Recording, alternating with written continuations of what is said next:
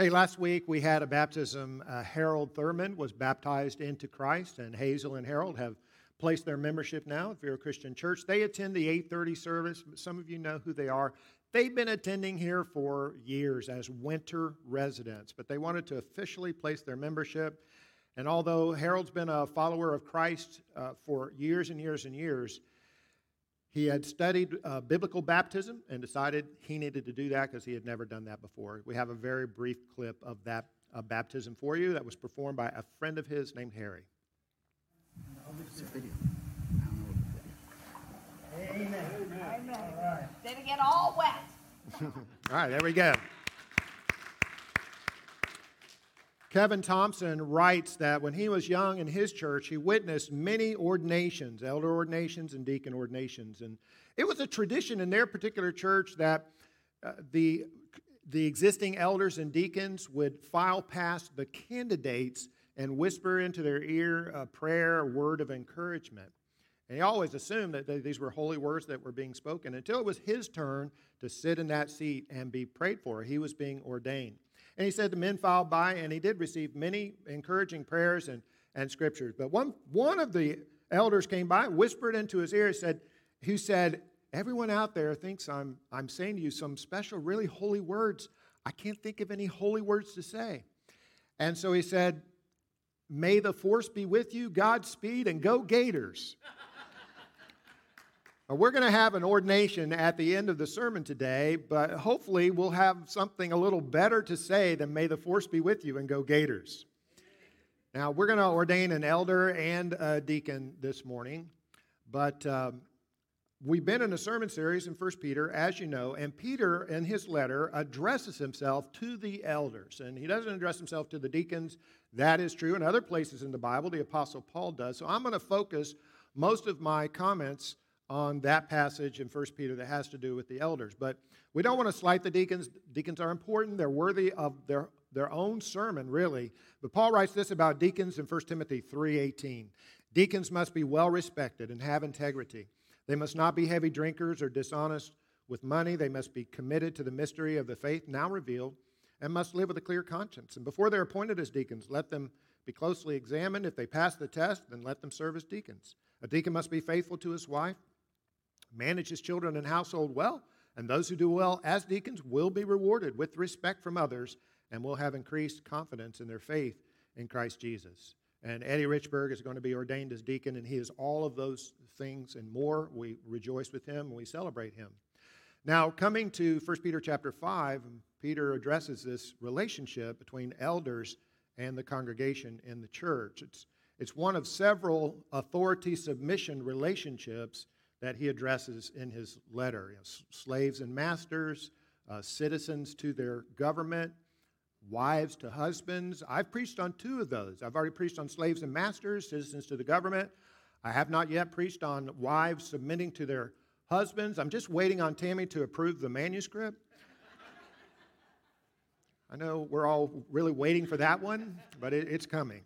But today, the authority submission relationship is elder to congregation. So let's get those verses before us this morning. 1 Peter chapter 5 verse 1. To the elders among you I appeal as a fellow elder, a witness of Christ's sufferings and one who also will share in the glory to be revealed. Be shepherds of God's flock that is under your care, serving as overseers.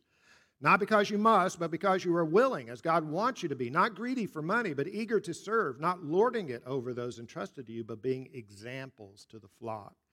And when the chief shepherd appears, you will receive the crown of glory that will never fade away. So I'm going to say four things about elders this morning from this passage. But note, now I've capitalized examples here because all of this, Peter says, when we're talking about elders, they are being examples to all of us. That means these are things we're all to model. When we read what we just read, Paul said to deacons the qualities of their life. What Paul says about elders, what Peter says about elders, that's thing, those are things all of us as Christians are to be striving for. And really, as we talk about pastoral care and shepherding work, we all have a role to play in the spheres of influence that we have. We are building people. There's broad application for what we're going to be talking about. If you're a parent, right, or a grandparent, And we, we have shepherding responsibilities. If we're a Bible study leader, a life group leader, if we're a scout leader, CEO, uh, there are many spheres where we can exercise what we're going to learn here about elders this morning. So I hope we'll, we'll bear that in mind as we go through. Four things today that Peter says about elders. Number one, elders are older men. Elders are older men. To the elders among you, I appeal as a fellow elder. The word here in the original language is presbyteros. Uh, presbyteros referred to an older man. The, the nouns in the Greek language have genders, and that noun is masculine. And it would have been, re- it would have been used of someone who is at least 30 years old or older, typically. Now, we have what some have referred to as a youth culture or youth emphasis culture here in America, where in some people's minds, if you're over 30, you don't know anything. You don't listen to anybody over 30. But that wasn't so in biblical times. The nation of Israel, their leaders were elders. That was the term that's most often used. That's the term that's most often used in the New Testament as well. That was carried over. So they would have been older. If the, the word presbytery, you know, presbyteros means old man. So if you go up to your elder and say, hey, old man, you know, that's technically correct, may not carry the connotation of respect that this word presbyteros did. So they're older, number one. And number two, they're men. They were men. Like I said, the gender of the word is masculine. And our elders in our church and most Christian churches are men. Uh, for three reasons. Number one, because of that gender. Number two, because as Paul gives the qualifications of an elder, he says the husband of one wife. It's one of the qualifications. And in that day, that would have been a man. And uh, the third reason, 1 Timothy 2.12, Paul says, I do not allow a woman to teach or exercise authority over a man, for Adam was formed first, and then Eve. Uh, and so that's rooted in creation, not some particular cultural situation that was going on in Ephesus. So in our churches, uh, elders are men, always men. That's not that's controversial in some churches. You know what's going on with gender roles in our society? That's been going on for a long time, and churches fight battles over this. I don't think it's it's not been controversial in this church as a rule. It may be in some people's minds. I'm not going to do a deep dive into gender roles in the Bible today. I do have a couple of resources. If anybody does want to do a deeper dive into it, uh, this first one is by Kathy Keller. It's called Jesus, Justice, and Gender Roles. Some of you may recognize the name Timothy Keller. He's written some great, great books. This is his wife. It's brief, it's only 40 pages. It's an easy read. It's very, very well written. These are cheap online. This is in our library if anybody wants to check it out and look at it. And this other one's a little bit deeper dive.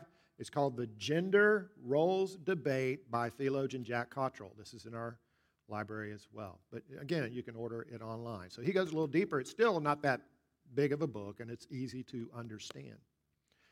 Okay, so most probably aren't interested in doing that deeper dive, but I do like to recommend resources to those who are. And so my first point here is very simple just older men. Saying four things about elders from what Peter says. Here's the second thing elders are pastoral men. Pastoral men. Be shepherds of God's flock that is under your care, serving as overseers. The word for shepherd here is poimen, it means shepherd. Peter's saying shepherd the flock. He's saying pastor the flock, do the work of a shepherd. So uh, elders are shepherds, they're pastors. The pastors are the elders, the elders are the pastors. We're not talking about two different roles here. We're talking about the same person, the same office, if you will. Now, a lot of folks, depending on the denomination that one may have grown up in, might be used to referring to their preacher as the pastor. Some of you may, that may be your experience. The preacher is the pastor. Now, technically and biblically speaking, that is usually not correct. That is usually not biblical. When you look at church polity in the New Testament, you know, polity means government or organization. And that's what we do as a restoration church.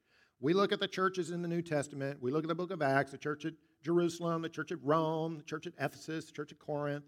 We look for a pattern there. In our church, we try to restore that pattern in what we do. So when you look at those churches in the New Testament, they never had one pastor over a church. Never. It never occurs in the Bible. You never have a person who is the pastor of the church, maybe with a board of deacons or something like that.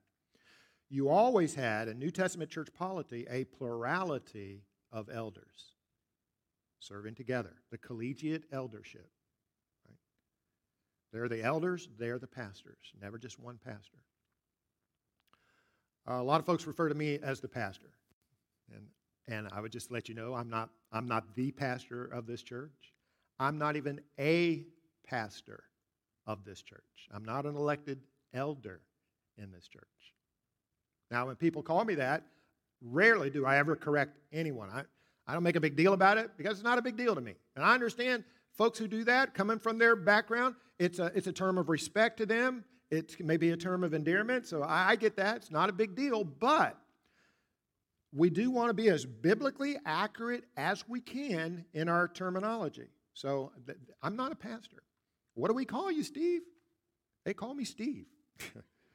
That's my name. My mother gave it to me. It's a fine name. It works just good. Or if you want to, call me Preacher Steve. That's fine. But just, just want to make that distinction.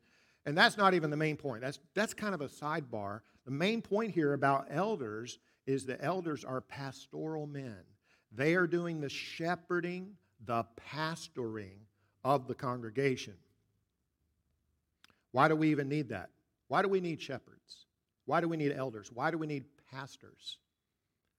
Well, because we are sheep.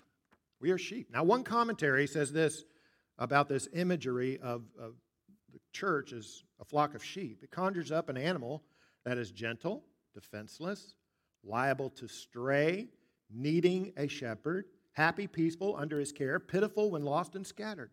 Sheep need someone to look out for them, to provide for them. Sheep, of course, need food and water, but they also need protection from wild carnivores. And those who provide these things are called shepherds. That's why we as sheep need shepherds. Now, some, some in your mind right now, some folks may be bristling at this idea or this analogy or this description of us as sheep. How dare you refer to me in that way as a sheep? Now, but I say, really? Come on. We're not sheep. You're that strong. You're that independent. You're that knowledgeable. Never go astray. As one of the songs, the old hymns we sing, prone to stray, prone to stray. I'm prone to stray, you're prone to stray. We just need to embrace our inner sheep and recognize, yeah, God has shepherds and pastors in place because that is something that we indeed need. Matthew 9 36, when Jesus saw the crowds, he had compassion on them because they were harassed and helpless like sheep. Matthew 10 16, I'm sending you out like sheep. John chapter 10, the wolf attacks the flock, the flock of sheep and scatters it. So our shepherds are responsible for primarily four things to feed the sheep. I mean, spiritually speaking, and that means the Word of God and true doctrine, and to protect the sheep from the attacks of wolves in this analogy. Well, those attacks are primarily false teachers and false doctrine. Thirdly, to go and seek the sheep who go astray. And fourthly, to be accountable to help make sure that the sheep make it to the final destination, which is heaven. All of this is done in connection with their role as overseers. He says, uh, giving oversight, providing oversight, serving as overseers.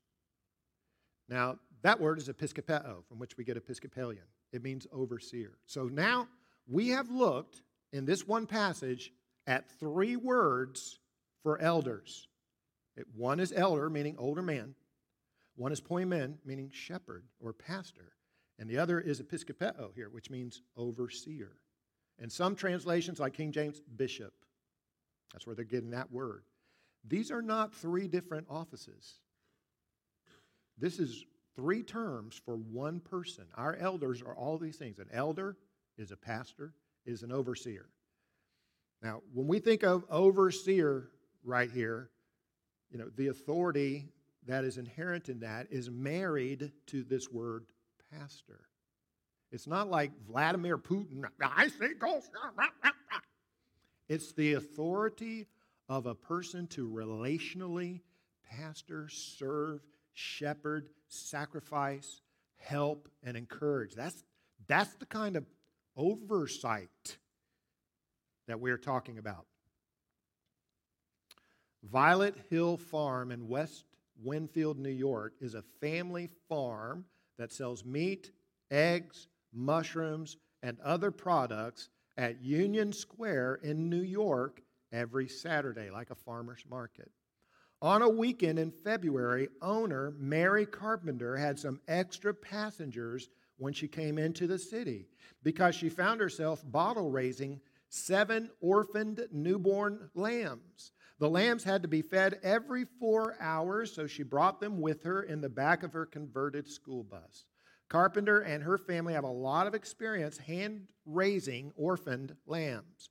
But on Saturday evening, some would be hero discovered the lambs cavorting in the back of the bus and decided that not only were the lambs cold and hungry, but that he was qualified to rescue them. He broke into the bus, fed the lambs a half gallon of cow's milk.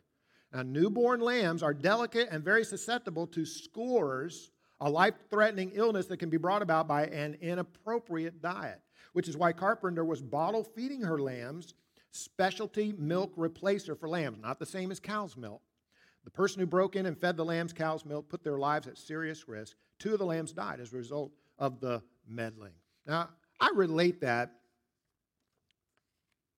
because it illustrates a couple of things. Number one, there's more to most jobs than meets the eye, right? And that's true of shepherding.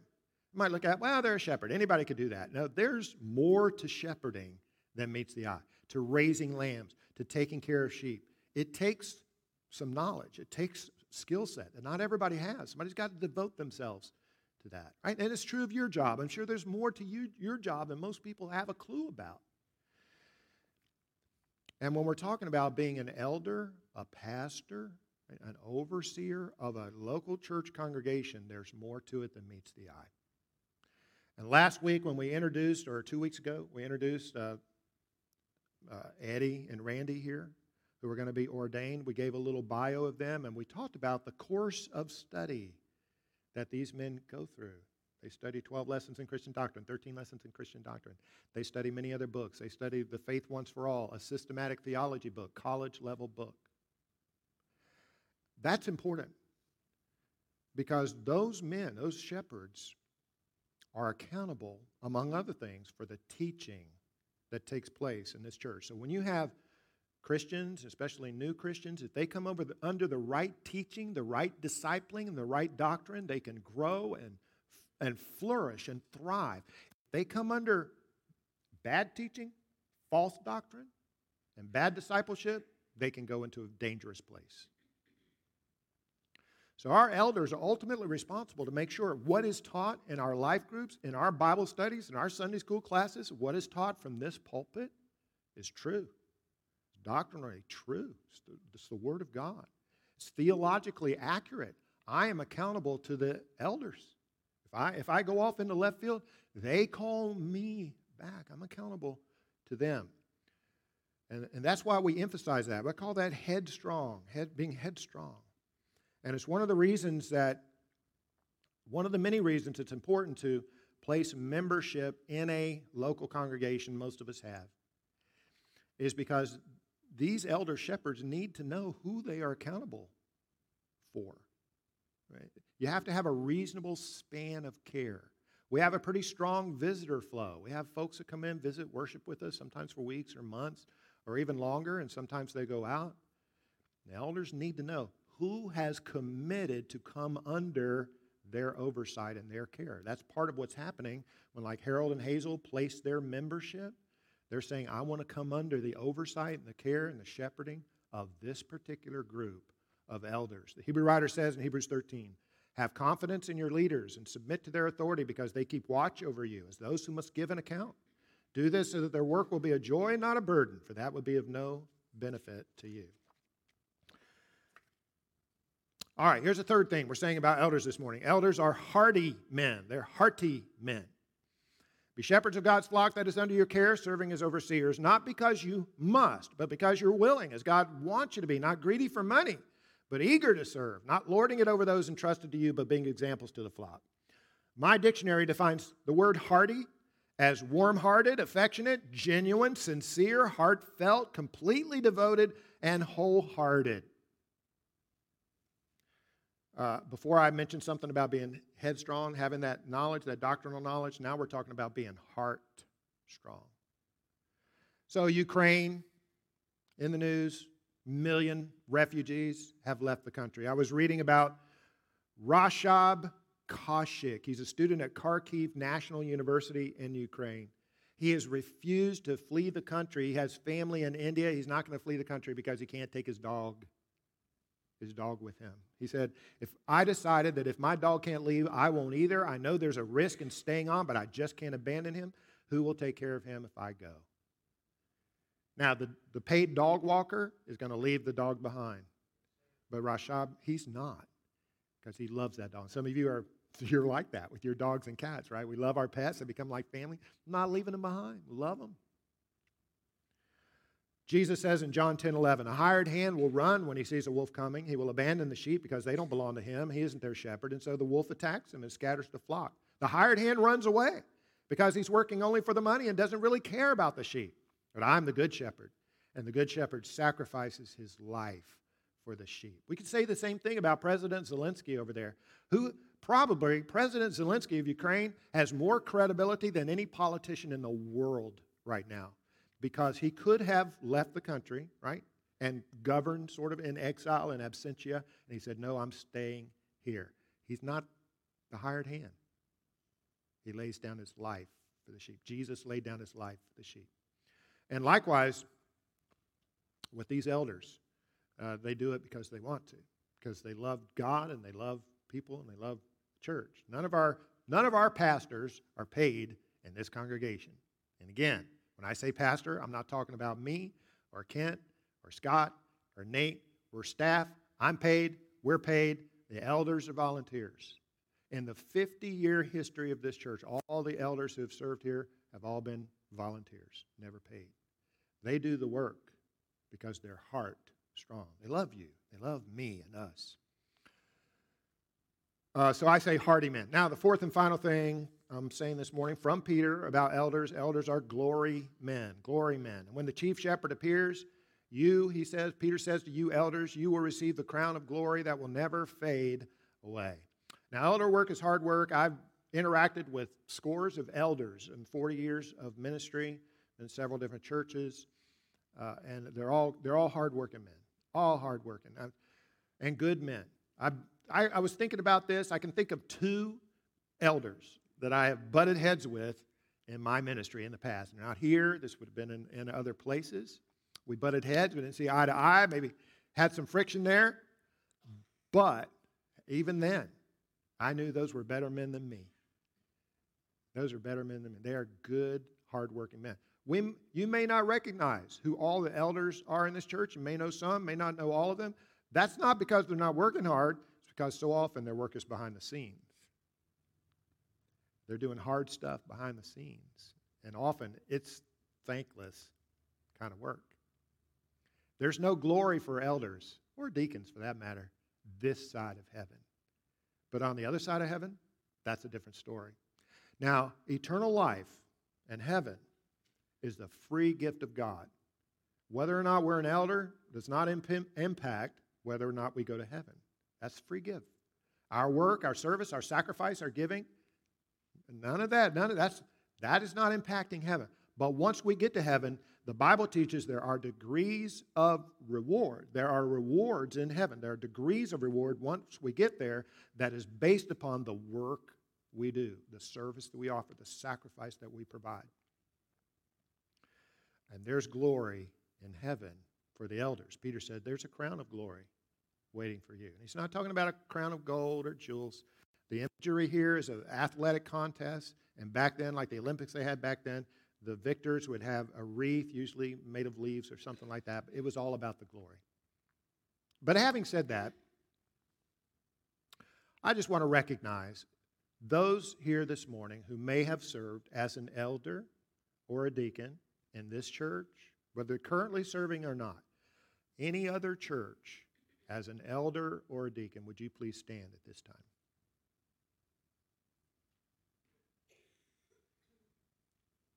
All right, let's recognize these men. Thank you so much. Thank you. Matthew 25, Jesus says, Well done, good and faithful servant. You are faithful in a few things. I will put you in charge of many things. Enter into the joys of your master. Someday, the elders and the deacons are going to hear that. Now, I'm going to. Band of Brothers is a true story. It's written by Stephen Ambrose, who's an historian. It's about World War II and this Easy Company. It's a company that landed at Normandy, and he follows them as they go all the way through the war in the Eastern Theater. It's, it's, an, it's a great book if you love history and you like World War II. It was made into a 10 part HBO miniseries, Band of Brothers. True story. And I'm going to show you a little clip. It's actually in the series, and I can't recommend the series because the language is rough. It's World War II. There's violence, but I did watch it.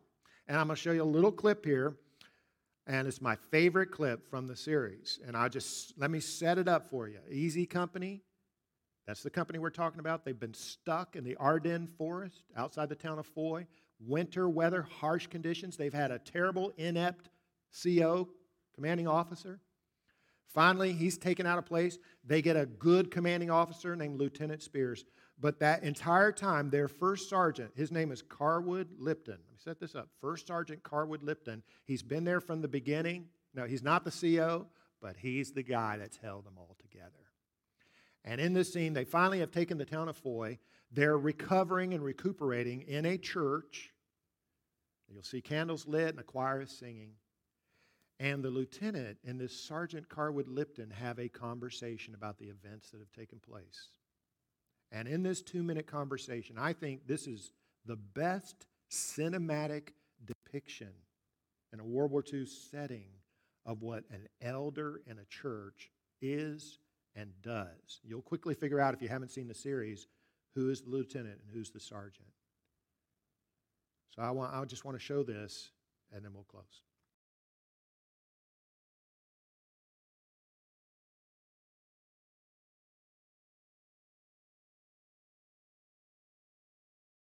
We're going to bow forward to prayer. As we're praying, I'm going to ask uh, Randy to come on up and Eddie to come on up and the other elders and deacons, any staff that are in here, come on up on the stage. Let's bow for prayer. Our Father in heaven, we thank you for Jesus, who is our good shepherd. We thank you, Lord, that he has laid down his life for us, his sheep, that he's like a first responder, not running away from the danger, running toward the danger, running toward the wolf on our behalf to take that hit so that we wouldn't have to. We thank you for the men here, Lord, who've dedicated their lives to be shepherds and deacons, servants in the church. And we ask your blessing upon them through this ordination service. In Jesus' name we pray. Amen.